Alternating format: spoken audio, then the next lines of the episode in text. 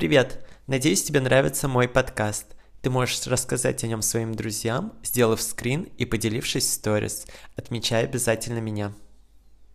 Привет! Как Э, дела? при- Наконец-таки мы с тобой увиделись. Да, хоть не вживую, видите, границы закрыли, до Парижа не добраться, из Парижа до Бали тоже не добраться, но мы решили встретиться вот так вот в сети. Эм, кто присоединяется? Что тут происходит? Э, Карен, выпускник моего курса, ты его проходил, мне кажется, год назад, да, или чуть Да, больше? ровно год назад я был в июльском потоке. А, ровно год назад, так что у Да. нас юбилей, и недавно Канна написал большой такой пост красивый на тему, как блог поменялся за год, и там были слова благодарности мне, в том числе спасибо. Вот, и мы Да, решили спасибо. сделать такой совместный эфир, поговорить про писательство, творчество, в общем, про все, что касается того, что я умею и знаю, и вот, вот такой вот эфир, да? Э, Что-то добавишь? А, расскажи, как там Париж, как там мода, чем Слушай, занимаешься? В Париже на самом деле все очень классно, жизнь уже возвращается в нормальное русло, опять э, возвращаются всякие парижские вечеринки, открытия, э, какие-то коктейли. Вообще, э, к- такая краткая справочная информация. В четверг, Да. по четвергам в Париже всегда проходят какие-то вернисажи галерей, э, какие-то мини-концерты, какие-то вечеринки. То есть вот здесь не пятница, ну, пятница как бы такой тусовочный день, просто люди могут в бар сходить, а по четвергам именно такой светский, культурный день, когда все ходят на мероприятия. Вот, и теперь уже каждый четверг регулярно возвращаются какие-то... э, Вот мы были только вчера на открытии галереи, то есть все-все-все вот так идет уже как раньше. Вау, то есть каждый четверг события. Да. Классно. Но, но у нас Но мне еще- кажется, у тебя и в карантин было красивая сторис. Тут, значит ли, шампанское по утрам, тут красивая чашка с кофе, тут вот чайник. Эстет, эстет. Честно говоря, я пересматривал как раз свои, э, свои посты с карантина, и вот мой первый пост был там э, с бокалом шампанского и с фруктами, но я написал, я очень рад, что я написал туда, правда, совсем короткую фразочку, что I'm trying to keep things together, типа я пытаюсь сложить себя, собрать в одну кучу. Я вот вспоминаю, что я все это делал именно как раз, чтобы вернуться в ресурсное состояние, чтобы успокоиться, чтобы отвлечься от новостей. То есть э, первые, первые недели действительно давались супер трудно. Мне было сложно, потому что я потерял сразу работу, у меня был контракт на развитие инстаграм-аккаунта одного агентства, и, соответственно, агентство закрылось, и они отказались, ну, им уже не актуально, не актуально был. Инстаграм, вот, и у меня был такой прям э, момент в жизни, когда не знаешь, куда идти, не знаешь, что делать, и нет какой-либо определенности, и я вот пытался такими действиями отвлечься. Я как раз нашел свой список. Э, Я видел, у тебя тоже недавно был пост про то, как э, избежать писательского выгорания, и там был Мгм. один из пунктов — это составить э, список действий в нересурсные моменты. И я такой список составлял как раз, по-моему, во время курса тоже, или сразу Мгм. после курса. Я просто открыл этот список и решил делать по нему, вот выполнять какие-то действия, чтобы вернуться в привычное состояние, чтобы э, найти себя. И потом просто я э, мне повезло, я взял несколько консультаций у правильных людей, которые задали мне очень правильные вопросы, и вот так появились э, просто сразу мои проекты. Во-первых, у меня уже был проект, YouTube проект про завтраки, который я никак Да. не мог оформить красиво и выложить. У меня появилось время, я сразу первым делом сделал э, вот этот YouTube канал. Потом э, я решил посмотреть, как я могу монетизировать свои, м, свои умения и как их превратить э, в онлайн-услуги. Так появился онлайн-разбор гардероба, что тоже было очень круто. Это дало мне огромную мотивацию вообще двигаться вперед, огромную мотивацию м, развивать себя, свой бренд и свой бизнес, мне кажется, потому что я понял, что у моих подписчиков на это есть отклик. Но вот честно скажу, раньше у меня была идея сдел- делать разборы, но я никак не мог это письменно оформить, никак не мог это э, объявить. Я не знаю, как Мгм. это... Вот, то есть, ну, вроде бы у меня есть услуга, да, в моей голове, и я жду, что ко мне сейчас кто-то придет и эту услугу купит. Но пока ты ее вот письменно не оформишь, то ничего не происходит. Ну, да, это... Говоря, угу. Собственно это говоря, так. вот так все и развивалось. Классно. Я поздравляю тебя, что этот год был, год был для тебя таким прям переворотным, особенно период домосидения стал для тебя таким ну, поворотом. честно, даже не только в период домосидения, вообще вот после прохождения курса у меня все поменялось очень сильно. Да, может быть, не сразу, не в тот же день, но на, на длительный период, да, просто все вот эти посты, это мне так помогло, то есть и в первую очередь это помогло мне именно физически ощутимо, благодаря тому, что я написал пост про э, места в Париже, у меня был где-то подборка ресторанов классно. Его увидела Вера Почуева из журнала «Ветер», и, соответственно, она предложила мне потом проект с ними, вот винтажный проект в Москве.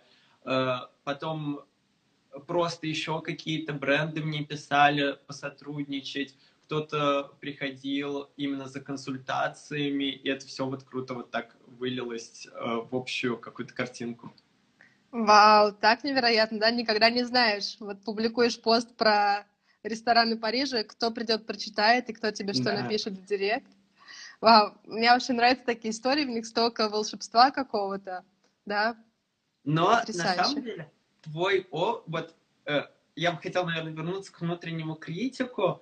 Mm-hmm. Твой опыт, вот ты рассказывала, когда еще на курсе, по-моему, тоже про то, как ты э, платье продавала в Москве, когда ты только переехала и да. с каталогом ходила по, э, по торговым центрам. И вот прошлым летом у меня тоже была похожая работа именно, на, на самом деле не совсем похожая, это я был коммерческим менеджером в одном из брендов, но нужно было, то есть вроде бы все у нас сейчас перешло в онлайн, да, мы можем писать спокойные имейлы, мы можем звонить по телефону, но все равно лучше всего работает, когда ты приходишь с каталогом и с товаром в магазин и можешь сразу uh-huh. показать и объяснить, что к чему, потому что так тебя слушают, ну, э, ты знаешь точно, что тебя услышат.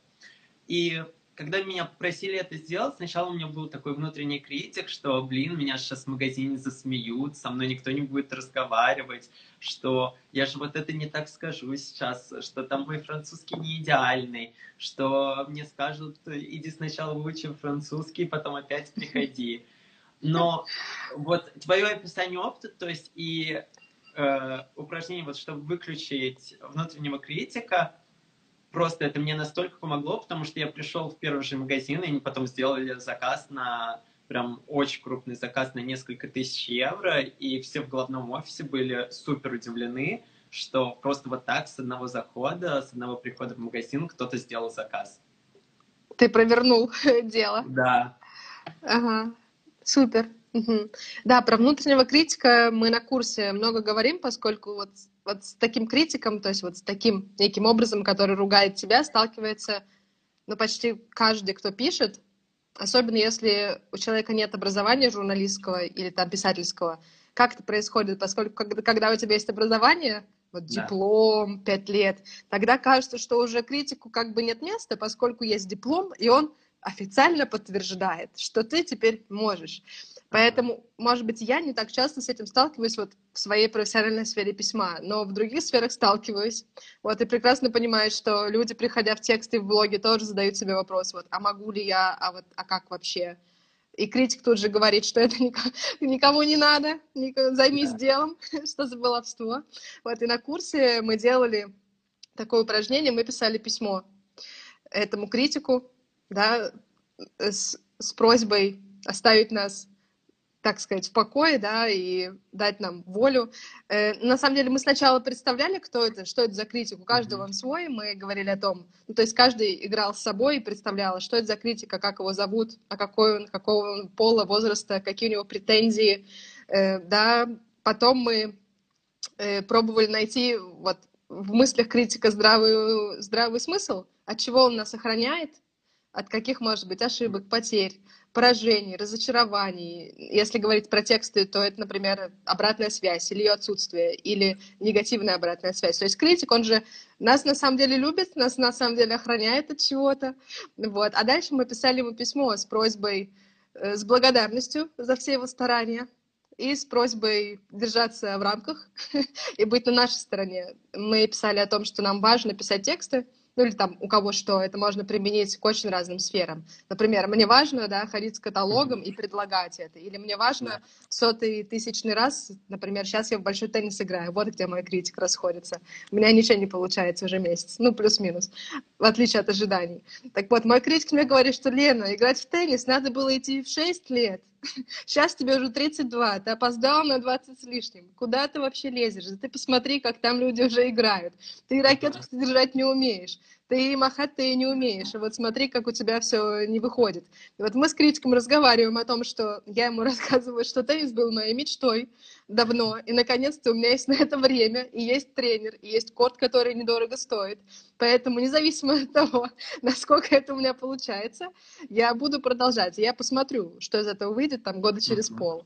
Вот мы как-то на этом сейчас договорились про большой теннис. Но это не значит, что один раз вот мы договорились, и критик такой отстал. Все равно такие и волны... Все, типа, и делай, что хочешь. Да, нет, все равно он возвращается, и это повод опять поговорить с ним о чем-то, спросить, от чего он охраняет, и сказать ему, что окей, я понимаю, но все-таки хочется делать то, что там я делаю, то, что вы хотите делать.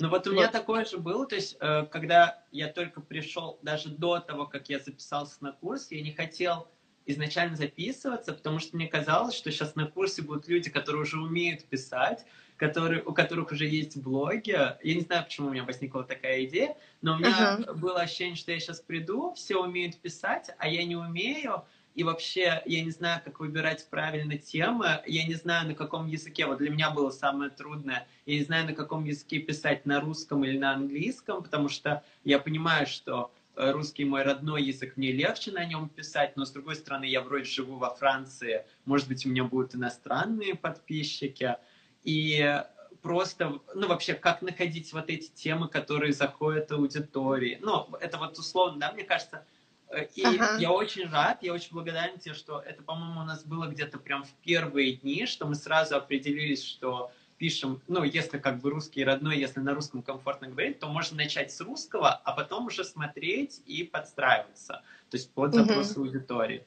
Э, это мне очень понравилось, это мне облегчило задачу, потому что это мне дало просто, ну, это мне дало карт-бланш, чтобы начать писать хотя бы, потому что до этого у меня в голове было, ну вот я ж не знаю, на каком языке писать, поэтому не буду вообще ничего делать.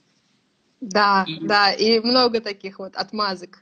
Да, и потом, наверное, самое, э, второе самое главное, что было, это э, про то, что надо писать на темы, не которые интересны аудитории, а которые интересны в первую очередь тебе, и тогда у тебя появится аудитория вот вокруг этих тем.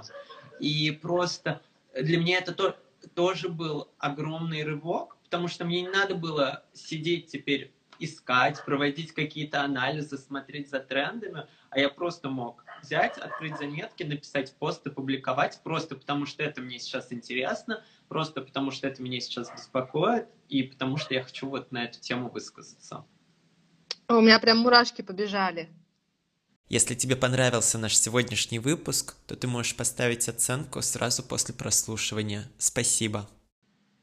Вот. Да, Но ты это, знаешь, вот это смещение это на фокуса деле, на себя, это такое открытие для очень многих. Почему-то есть мнение, что если ты ведешь блог, я, кстати, знаю, откуда такое мнение. Есть школы блогинга, где тебе объясняют, да. что вот ты хочешь, например, вести блог для домохозяек.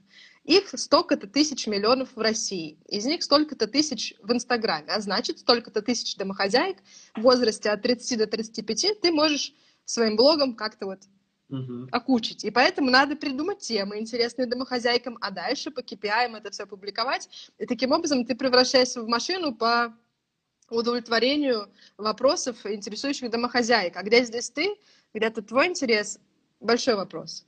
Вот, да. и я на это смотрю иначе. И я предлагаю на это смотреть иначе вот всем, кто вокруг меня, что если мы начнем с себя, и мы спросим себя, а что мне интересно, угу. тогда у нас намного больше шансов дольше вести этот блог и не да. перегореть по пути, поскольку сложностей очень много. Блог требует времени, фотографий, усилий, море возможностей для того, чтобы сказать, все, я в это наигрался, я лучше займусь чем-нибудь, что попроще.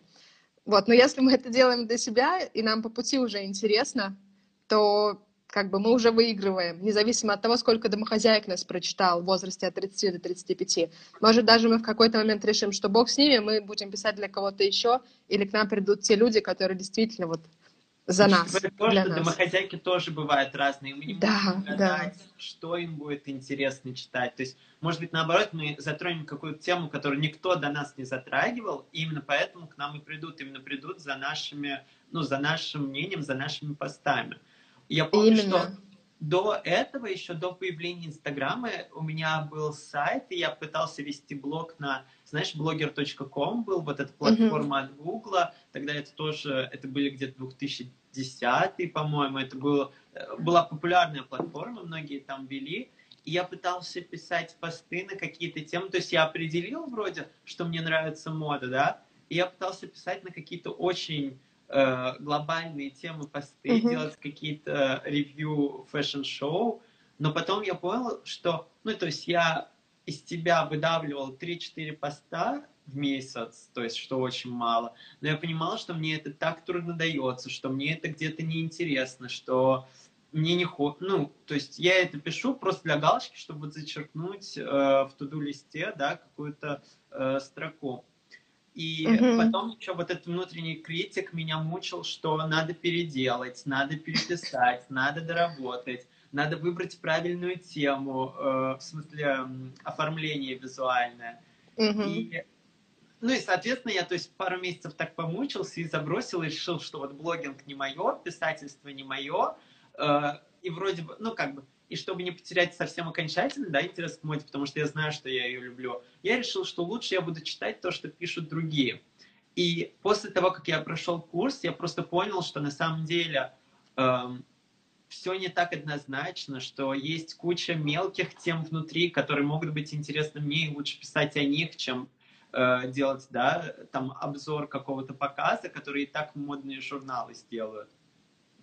И я просто э, потом причем э, я понял, что я стилист, да, и я работаю в этой индустрии, но, например, мне было вначале было интересно писать про классные места в Париже, про какие-то крутые заведения, поэтому я писал про них.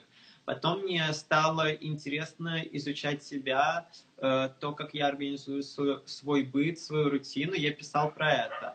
Теперь мне интересно писать, например, про именно про создание собственного стиля, про разбор гардероба, э, гардеробов, поэтому я пишу про это. И вот так это развивается, и, э, соответственно, аудитория тоже подстраивается под это, кто-то уходит, кто-то приходит. И я хочу сказать, то есть тоже очень важный, важный момент, который я заметил, это абсолютно нормально, что аудитория уходит, часть людей всегда отписывается, мы не можем никак это остановить, и чем больше мы будем писать, тем больше людей будет от нас отписываться, но в то же время тем больше новых людей будут приходить к нам, которые будут более лояльные, которым будет интересна э, наша страничка именно в данный момент времени. Ну, на самом деле, я не открою, наверное, ни для кого секрет. Это все то, что говорит Саша Митрошина, то, что говорят другие вот эксперты именно э, в этой сфере. То есть это нормально. Угу, безусловно. И мне, знаешь, кажется очень важным в том, что ты сказал, гибкость. То есть ты ориентируешься на себя, и если у тебя что-то происходит в жизни, новый интерес, новая точка исследования, то вслед за этим твой блог, он не продолжает писать про любимые рестораны, которые были интересны Канану год назад. Блог да. тоже, да, вместе с тобой исследует твои привычки, и сейчас, да, в сторону стиля двигается и, и так далее. Да, и да, и это деле... супер спасает от выгорания, потому что выгорание да. возникает тогда, когда ты уже немножко новый человек, а твой блог, он по-прежнему, вот год назад ты там обещал себе писать про как ты худеешь, вот ты уже вроде толстеешь, но приходится что-то выдумывать про похудение. И вот как раз в одном из твоих прямых эфиров же было про то, чтобы, если мы делаем перезапуск блога, чтобы переписать писательский манифест. Вот то, что мы писали в начале, в начале да. курса, мы пишем манифест, где, где мы отмечаем, как мы хотим, что получается, как мы хотим, чтобы люди, какое впечатление о нас складывалось или что мы там? В манифесте мы писали, зачем мы, мы вообще пишем, то есть зачем нам блог, чего мы хотим от него. Соответственно, если мы меняемся, то мы хотим уже других вещей и от блога, да, например, в какой-то момент времени мы хотим пропагандировать там вот эту идею, в другой вот эту. И блог тоже меняется. И поэтому, когда мы перезапускаем блог, то есть как mm-hmm. сказать, ну как на телевидении, перезапуск да. каналов, перезапуск новых эфиров. То есть меняем, например, оформление, дизайн, э, подход к съемке или контент. Вот вместе с этим мы рассказываем, ну, составляем новый манифест, где отвечаем, зачем мы на данный момент ведем блог и чего мы от него хотим получить, где вот наша такая цель, наш фокус внимания. Вот, я да. просто ага. посмотрел. Классно, что ты вспомнил. Да, а я недавно просто наткнулся на свой писательский манифест, который я писал именно на курсе, на, в одном из первых уроков. И у меня там было написано вот как раз, что вот там я веду блог, я хочу, чтобы мой блог воспринимался как блог о Париже, что вот парень живет в Париже, ходит по классным э, заведениям, делится ими и знает, как там, где происходят самые э, красивые вечеринки, э, какие-то ивенты, и вот, в общем, все в этом духе. И в январе я понял, что это уже не отражает совсем то, что я хочу делать, не отражает совсем мою сферу интересов, услуги, которые я хочу предоставлять. И поэтому я его переписал и вот добавил туда осознанный шопинг, добавил туда винтаж и добавил туда именно создание персонального стиля. Угу. И Потрясающе. Это мне, и это мне помогло тоже найти новые темы для постов, заполнить по-новому контент-план, который у меня никогда не получается выполнить в срок. Но тем не менее, он как, как ориентир, планы хорошие. У меня тоже. Иногда у меня, честно, нет плана, иногда он есть. Э, в общем, все по ситуации. Да, и вот то есть про что сейчас Карен говорил, про некую схему, мы как раз ее проходили на курсе. То есть когда кажется, что не о чем писать или нет тем, на самом деле есть некая схема, которую вы да. разрабатываете, каждый может разработать для своего блога за там полчаса. И становится понятно, как пазл складывается, и о чем писать в понедельник, о чем через неделю. И уже не возникает такой паники. О боже, о боже, что делать, за что хвататься. И эту схему тоже можно переписывать под какие-то новые задачи. У меня, кстати, есть, я вот переписал, тоже в январе я переписал эту схему, выделил э, ключевая тема, да, была, и дальше да. там отходила ага, эти под... три, угу. и еще под ними шли темы. Я это да. делал как раз. Да, вообще классно. Я прям так рада, что с тобой вот все эти инструменты, которые мы с тобой прошли год назад, они до сих пор тебе служат, и ты их применяешь.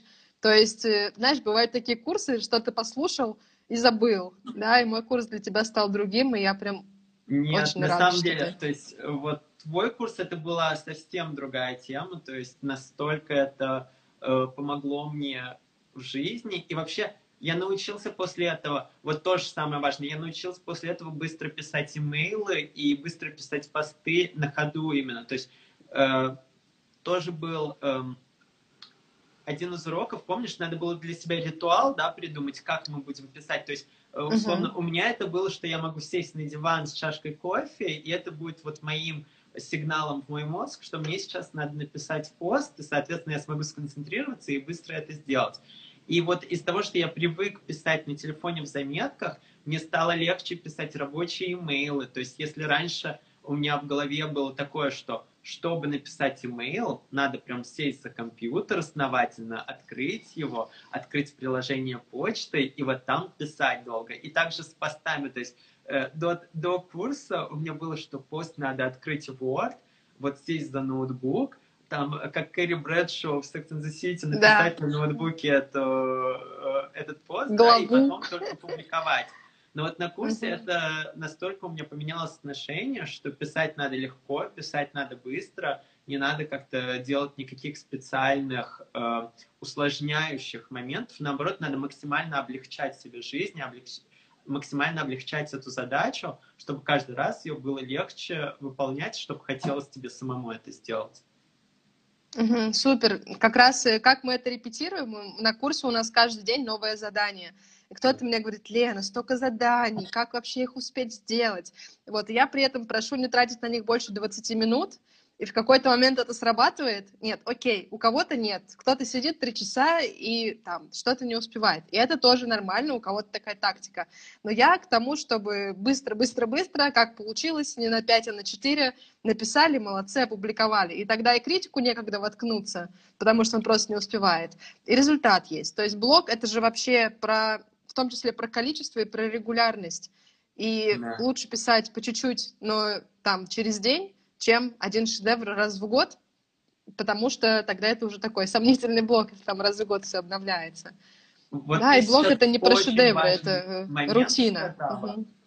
Вот про четверку тоже я вспомнил, что у меня раньше было, что если писать пост, то это обязательно должен быть идеальный пост на пятерочку. Да. И что типа, все меня будут сидеть оценивать, что они будут смотреть там все, внимательно и потом комментировать, составлять какие-то негативные комментарии. На самом деле нет.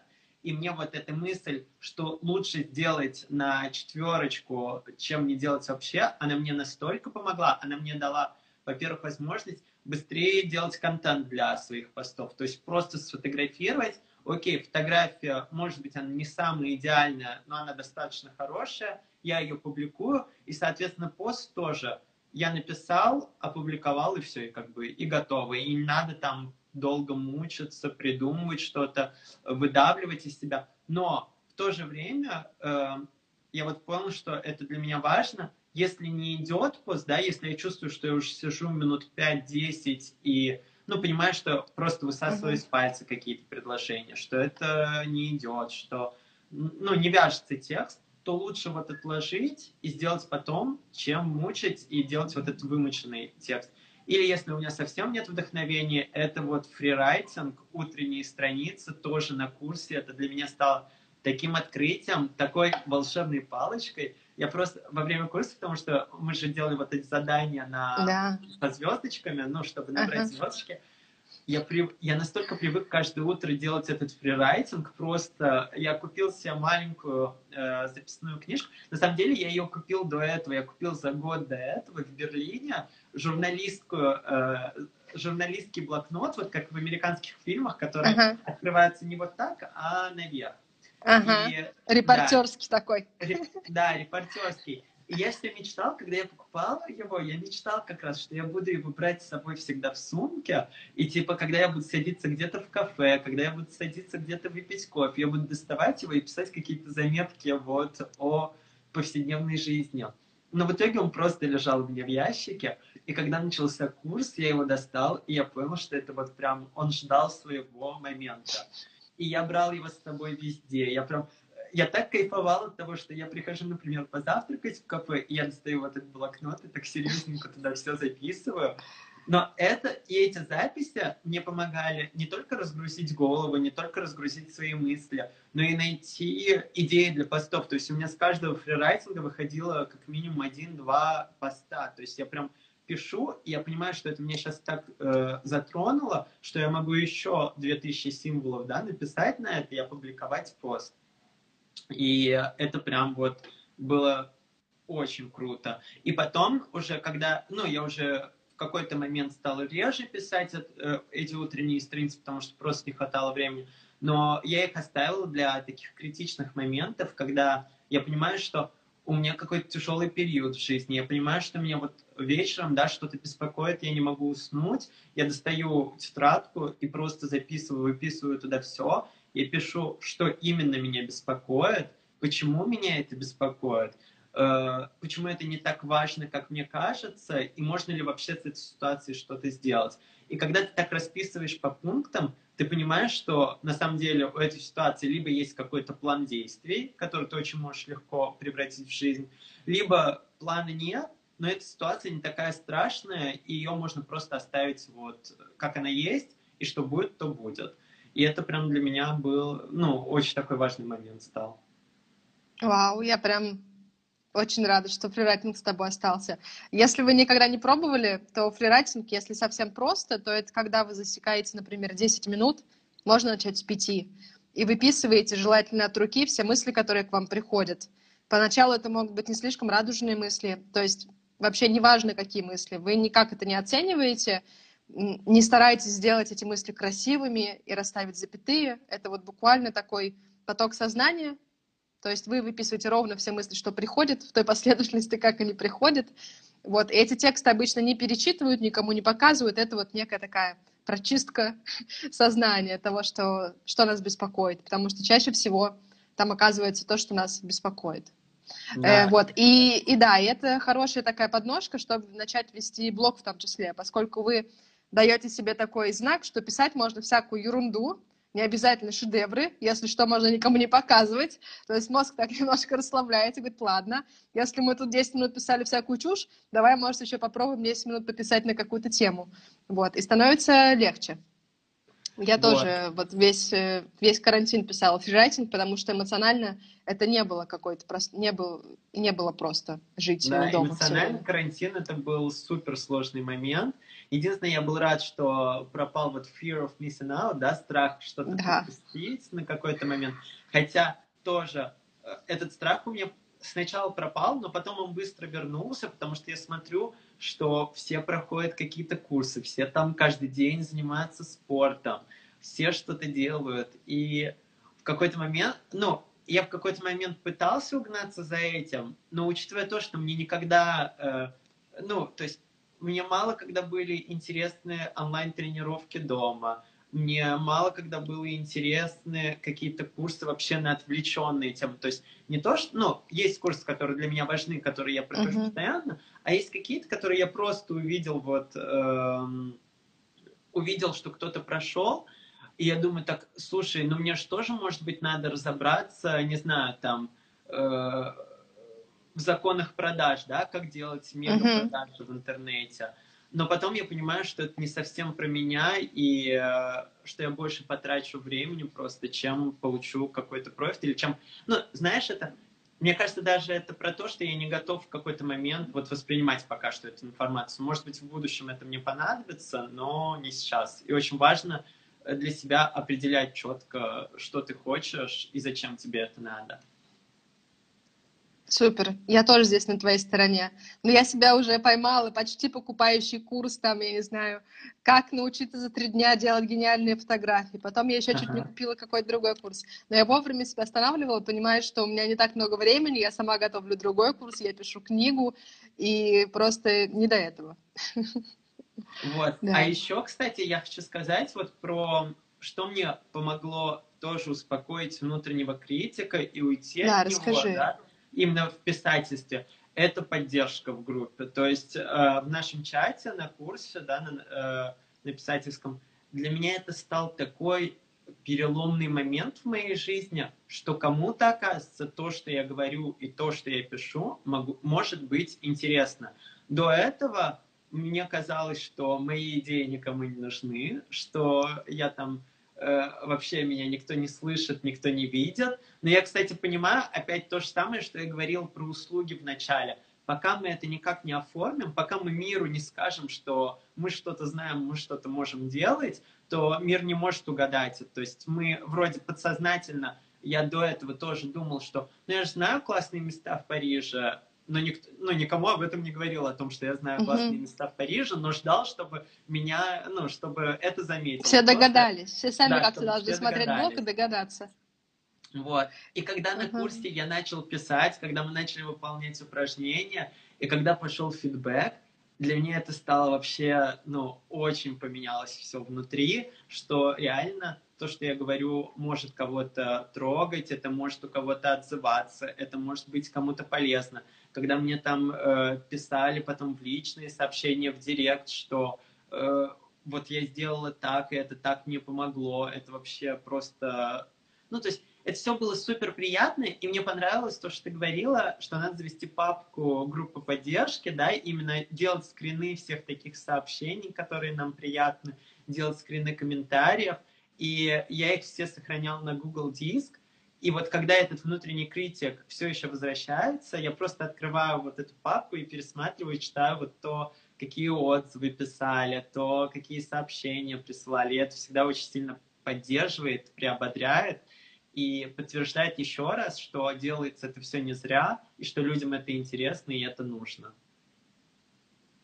Да, и если вдруг у вас еще нет такой папки, то самое время начать ее создавать И можно начать, например, со сторис. Если вы в сторис вот прямым текстом спросите, за что вы любите мой блог, за что вы меня читаете, почему вы со мной. И вот инсти... инти... и, и так вы откроете это окошечко, и у людей, у ваших подписчиков будет возможность впервые вам прямо сказать, за что они вас любят, за что ценят, почему они с вами.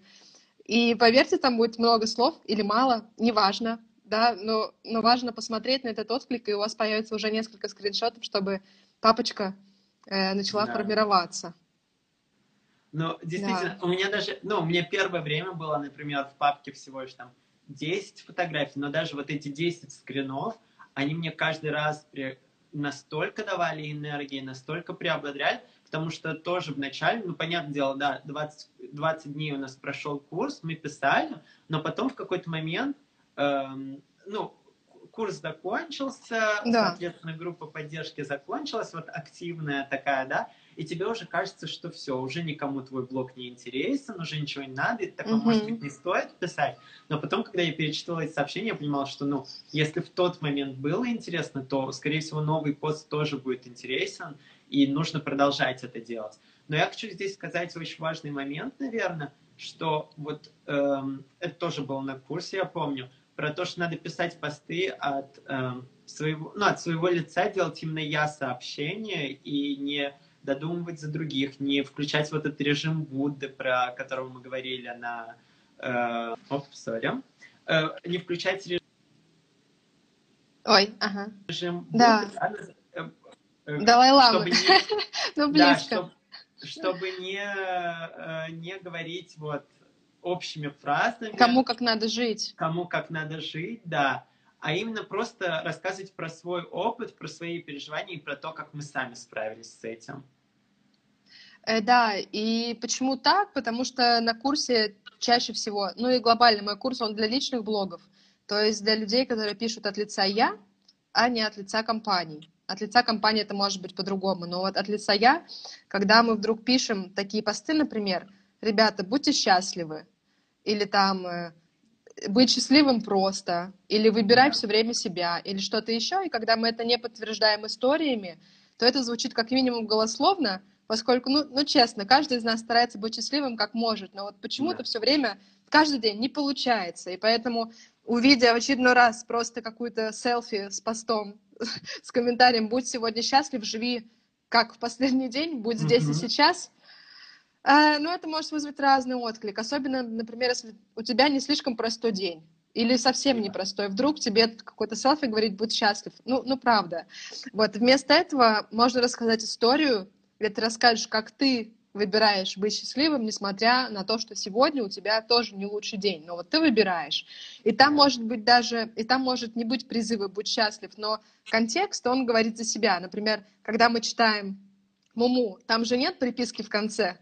Ребята, убивать кошек, кошки там были, убивать котят нехорошо. Там нет такого, но по контексту мы считываем. И вот по форматам точно так же я истории работают как проза, и люди все понимают, что вы хотите им сказать, даже если вы им не говорите этого в лоб. Поэтому Это истории важно, всегда да. побеждают советы. Ну, конечно, если у вас экспертный блок, и вы психолог, то вы вправе рассказать, дать советы, как э, быть в ресурсе уже с точки зрения своего профессионального бэкграунда, рассказывая как эксперт, а не как э, простой смертный, я так называю, не как э, просто человек. Да, вот. Это тоже, это уже окей, да. Если вы профессионал и вы ведете профессиональный блог, то в своей сфере вы можете и должны давать советы. На вас подписались в том числе ради этого, чтобы услышать ваше мнение. Но если мы ведем личный блог, то лучше всего писать от своего имени. Мне кажется, даже э, вот мне лично самому даже интереснее писать о себе, о своем опыте, чем просто давать какой-то общий, эм, ну вот общий план, общий, общий текст на какую-то очень такую разрозненную тему. Ну, ты знаешь, это вопрос уже твоего опыта, поскольку, когда ты только начинаешь писать, всегда mm-hmm. хочется хочется спрятаться, хочется написать. Мы, женщины, сталкиваемся ага. с такими проблемами, да. что значит только одно. Я женщина, и вчера я столкнулась с этой проблемой, но я не хочу вам говорить, что я столкнулась, поэтому я сейчас ага. скажу, что все женщины сталкиваются. Но все понимают, что из всех женщин в мире, да, автор знает только себя. И это так всегда видно. И поэтому, ну, если вы вдруг пишете «вы», «мы», всегда заменяйте на «я». И я, вот я как-то... на этом и Да, меняю, ловишь? кстати, да. Меняешь. Я тоже. И как-то я читала текст студентки, и мне всегда так удивительно, она начинала писать «я-я-я», а в конце, Ага. когда она дошла до самого такого, видимо, для нее сложного момента, она написала все-таки «мы». И это было так очевидно, что она очень старалась, но в конце она просто не смогла сказать, что это про нее. Но, безусловно, от этого никто не понял, ш- ну, как бы все все равно догадались, что это про нее. Вот. Такой давай прием. К вопросам тогда, да? Потому Давай, что- ой, конечно. Да, мне вот задавали вопросы в стике. Первый вопрос. Э, Привет, курс связан с книгой «Путь художника» и практиками оттуда? Э, Творческие свидания — это единственная практика, которая взята из э, книги «Путь художника». Вот, то есть мы тоже раз в неделю ходили Мгм. на творческие свидания. Это когда ты проводишь пару часов наедине с собой и делаешь то, что давно откладывал или очень любишь. В остальном никак не связано. Но Я я, помню- люблю эту книгу, хорошая книга. Да. Да. я помню, как почему-то вот единственное творческое, хотя я ходил на четыре вот во время курса, да, на все, Да. но почему-то запомнилось только одно, как я в дождь пошел в кофейню вот за капучино, именно с целью, чтобы провести вот это творческое свидание, и как-то это было настолько уютно, настолько мне это запомнилось, вот этот дождь на улице. Э, Я ходил в очень-очень маленькую кофейню, где всего лишь два стола, и э, вот прям этот момент у меня так отложился. Там была желтая чашка очень красивая. Это все красиво сочеталось. Там были серые стены, за окном серый дождь. И вот эта желтая чашка, она так у меня в голове прям отпечаток прям этого момента. Очень полезная практика тоже. Да. Э, Дальше вопрос «Добрый день, сохраните эфир», да? Потом, как писать тексты, в кавычках, вдохновленные другими текстами блогеров? Вдохновленные другими текстами. Наверное, это о том, как касаться тех же тем, на которые высказываются другие блогеры. И- Не или знаю. о чем И- здесь? или, как, или как редактор, главный редактор украинского ВОК, которая просто переписывала чужие письма. Был скандал, для тех, кто не знает. Да, расскажи. Был скандал в украинском ВОК, что главный редактор э, каждый... Сначала начну. В журнале ВОК каждый, э, э, каждый месяц выходит новый выпуск, и там в начале выпуска есть письмо редактора. Там обычно главный редактор заявляет о том, э, какая тема этого выпуска, о чем там будет идти речь, и делится какой-то своей, может быть, проблемой или своим мнением насчет какой-то ситуации. И так получилось, что кто-то читал-читал эти письма, и потом понял, что он их уже где-то видел. И оказалось, что просто переписывали чужие письма и вставляли в украинский ВОК. И был скандал, в итоге ее, по-моему, уволили. Но она, кстати, она сказала, что это не я писала письма, а я заказывала их э, у экспертов, хотя она Ага. сама эксперт, как бы. И это они ее так подвели. Но, Понятно. кстати, Ну, ну что, во-первых, это один из самых сложных жанров. Колонка и письмо редактора — это колонка. Это один из самых сложных жанров. И как бы можно признать, что она испытывала сложности. Но вышло супер некрасиво, да, это плагиат. Да.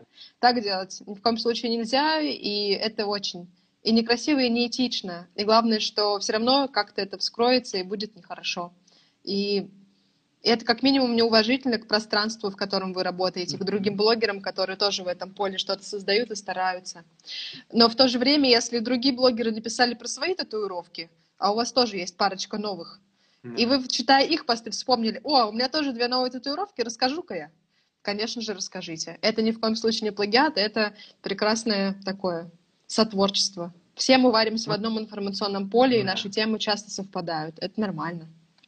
Мне тоже кажется, что максимум можно сделать так, да, ты прочитал чей-то пост, ты понял, что у тебя есть, ну, это тебе отозвалось, у тебя есть похожие Да. ситуации, и ты можешь просто вот свой опыт на этот счет высказать. Но вот я еще могу сказать так, когда я только начинал писать, да, посты, мне помогало вот так, я вдохновлялся у других блогеров, я смотрел структуру, по, по которой они пишут, Мгм. то есть как вот делить на абзацы, как, э, ну, вот сколько...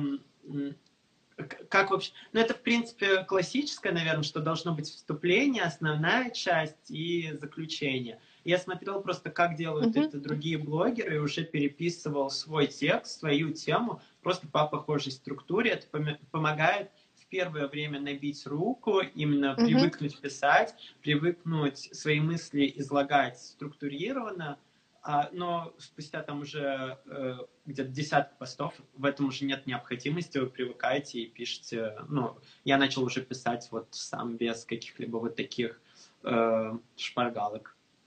Угу. И можно еще играть в другую игру. Например, вы любите какого-то блогера, давно его читаете, вы можете начать угадывать, о чем он напишет на этой неделе. Mm-hmm. И вы удивитесь, что в какой-то момент вы угадаете, да, в какой-то момент так может выйти, что у вас в один день выйдут посты на одну тему. То есть uh-huh. вы настолько прочувствуете. Это тоже классно, поскольку чем больше вы читаете блогера, тем намного предсказуемый то, о чем будет дальше. Поскольку есть некий круг тем, так или иначе. У меня предугадывают сторис. Мне как-то подруга написала, ответила на сторис, сказала, что я открывала Инстаграм и прям знала, что сейчас первая сторис будет это. Так что да, вот. на самом деле можно прочувствовать, когда ты хорошо знаешь человека, ну, когда уже привыкаешь к его контенту, можно прочувствовать, что будет дальше. И вот э, еще один вопрос. Какие есть упражнения для того, чтобы хорошо писать? Нужно ли писать каждый день? Э, чтобы писать хорошо, нужно писать. И здорово это делать каждый день или через день. Как получается, чем чаще, тем лучше. И это могут быть очень разные упражнения. Мы как раз ими занимаемся на курсе. Это и фрирайтинг, и утренние страницы, и конкретные, там, продолжи такую-то фразу 20 раз упражнения. Mm-hmm. Или там, вот у тебя есть такой сюжет, придумай что-то. Э, вы можете погуглить упражнения на креативность. Море книг выпускал Манова Фербера за последние пять лет. Uh-huh. И, конечно, приходить на курс. У нас там мои любимые упражнения, которые не из книг Манова Фербера, вот откуда-то отсюда и из практики. Э, вот мы ну, делаем. Вот эти упражнения, я помню. Я, кстати, вот мы тоже обсуждали, да, что надо тратить не больше 20 минут, делать быстро-быстро. Я помню, что я делал, я работал тогда, и мне казалось, блин, я же работаю, и у меня там был прям очень плотный график, как я буду успевать mm-hmm. еще параллельно проходить писательский курс. Но в итоге я писал просто, я писал в метро, в автобусах, где-то пока ждал, у меня тогда были командировки, пока ждал самолет, в самолете, то есть просто, просто вот в каждый момент вклинивал эти упражнения, и это был большой кайф, прям я очень доволен. Да, и время давай... находится, когда вы хотите этим заниматься. Да и посмотрим, писали ли нам что-нибудь э, в комментариях. Да, здесь вот тебя просят написать текст и фото о той кафешке, где у тебя было твое творческое свидание. Хорошо, обязательно, если найду, обязательно опубликую. Так, сердечки, сердечки. То есть, вот еще вижу сначала... вопрос. Смотри, вот кто-то написал, то есть, получается, сначала даже не знаешь, что получится.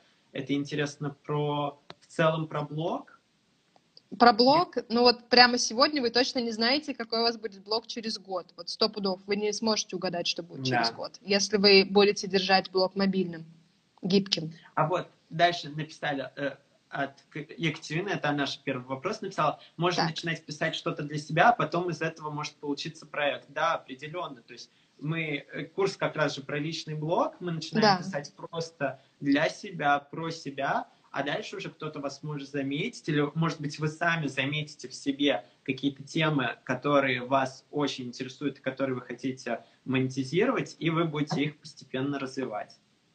Угу. И у вас уже будет готовая аудитория, которая вам доверяет. Да, так что не нужно ждать какого-то момента, когда вы решите, все, теперь я знаю, у меня будет блог вот про это. Можно долго этого ждать, и проще начать с того, что вы знаете сейчас, а дальше двигаться, куда приведет вас, куда вы сами себя приведете. Вот пишет клевый эфир, спасибо большое, пишет, что спасибо. приятный и вдохновляющий. И дальше, если ведешь э, блог, то ведешь его для других, надо написать их аватары и им писать, с этим становится совсем неинтересно уже писать, вымучивать что-то. Но мне кажется тоже, угу. да, если мы пишем прям постоянно думаем только о других, но забываем то, что интересно нам, то, что именно волнует нас, то, что нас, у нас отзывается, то на самом деле ты просто, ну, если ты работаешь где-то в журнале и ты пишешь для других, то это приятно и легко, да. потому что тебе за это платят mm-hmm. деньги. А когда ты пишешь просто в свой блог и сразу для других, то это, мне кажется, иногда бывает сложно. Здесь главное найти какой-то баланс для вас комфортный.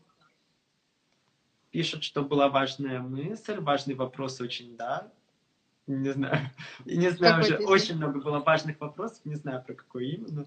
А как сейчас с откликом? Вам нравится? Да, кстати, про отклик э, еще добавлю, что когда вы начинаете писать, не стоит ожидать каких-то там мега, э, мега количества лайков, там тысяча лайков или что-то. Я посмотрел, у меня первые посты, которые я писал на курсе, они были по 50-60 лайков, и там было, знаешь, по 5 комментариев, но мне это все да. уже было так, я помню, что мне это было супер приятно.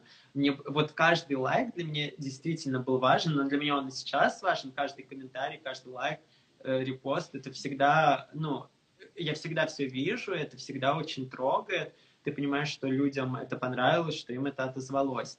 Но тогда, если это было 50, то сейчас у меня уже отклик, конечно, гораздо больше, потому что сейчас около 500.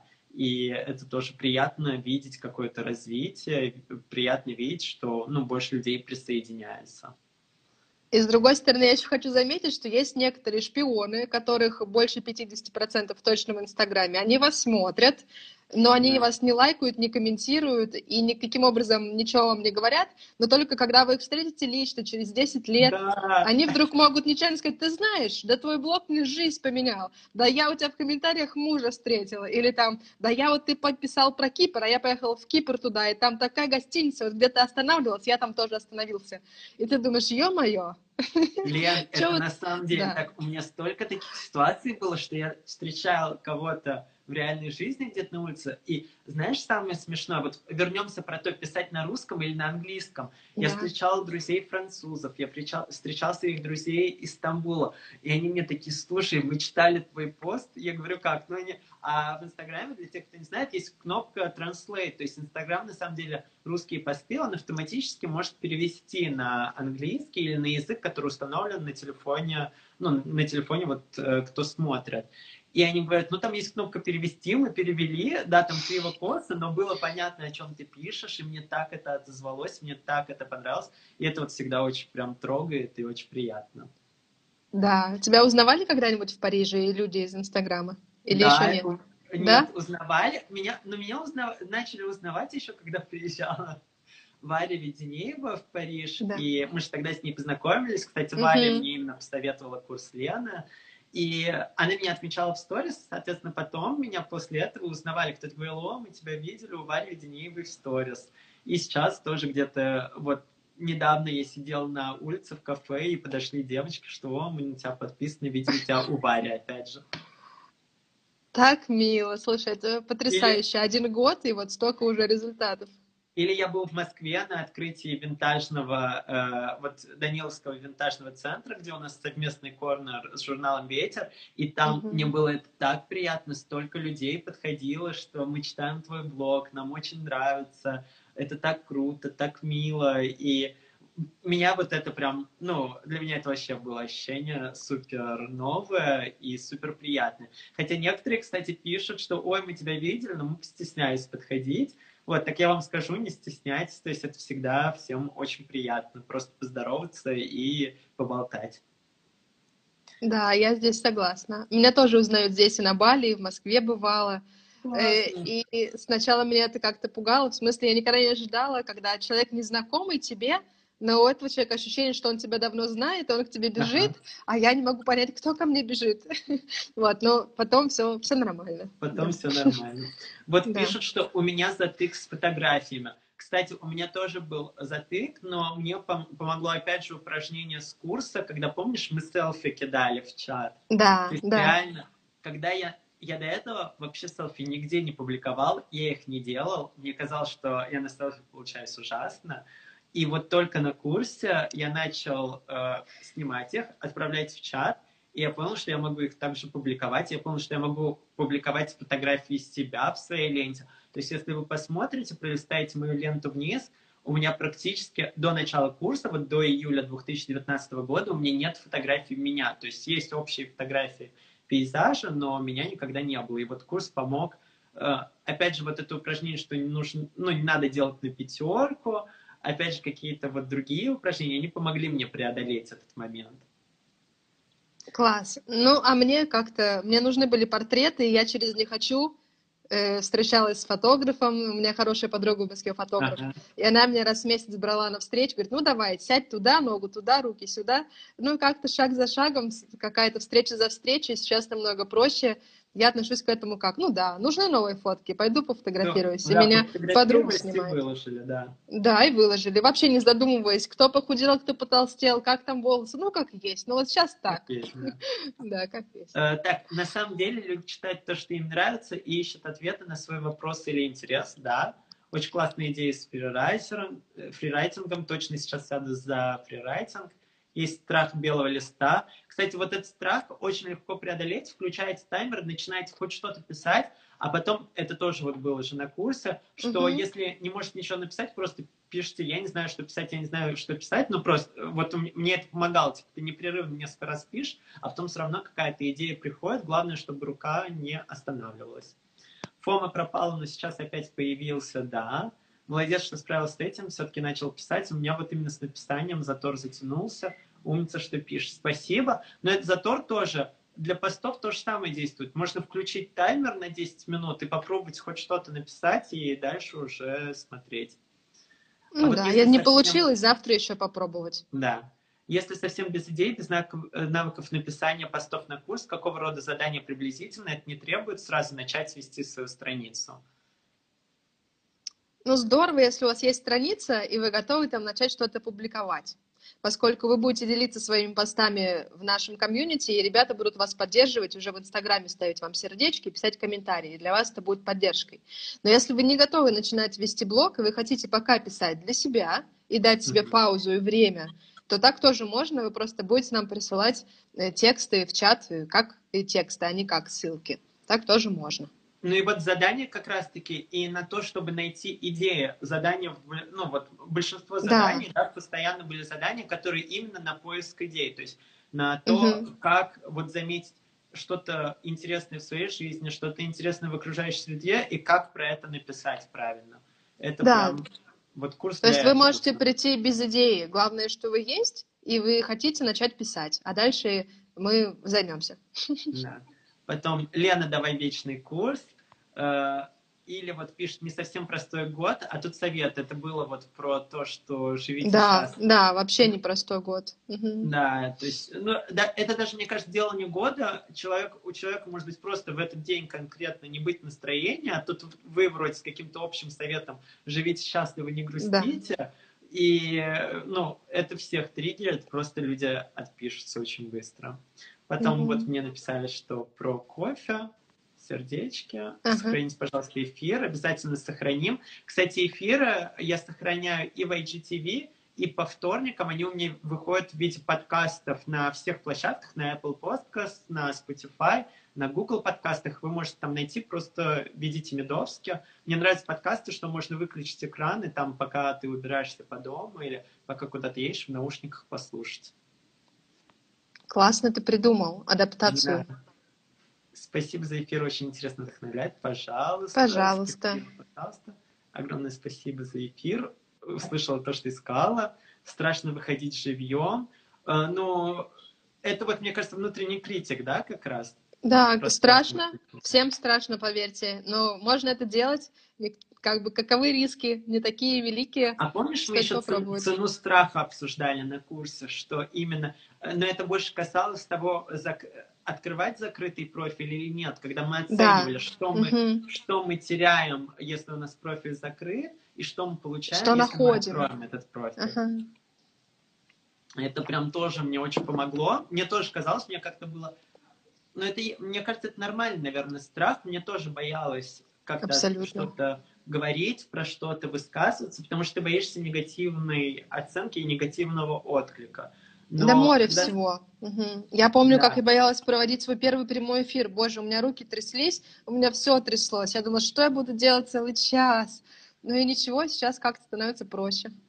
Да. А вот пишет, все, всегда еще есть люди, которые ты какой-то ерундой начала заниматься, это немного пугает. Мне кажется, таким да. людьми надо сразу ставить просто барьеры, говорить, что кому. Вопрос личных границ. Да. У нас остается 40 секунд. Все, тогда прощаемся.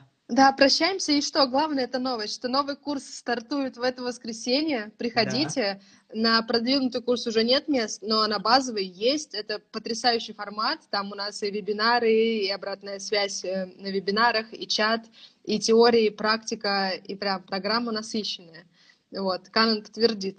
Да, это действительно так, я очень советую. И курс, на самом деле, оправдывает, я это каждый раз говорю, в каждой истории, в каждом посте, курс на самом деле оправдывает свое название духоподъемного. Это прям точно. Все, 3, 2, 1, спасибо, обнимаю. Все, Рад была встрече. Пока,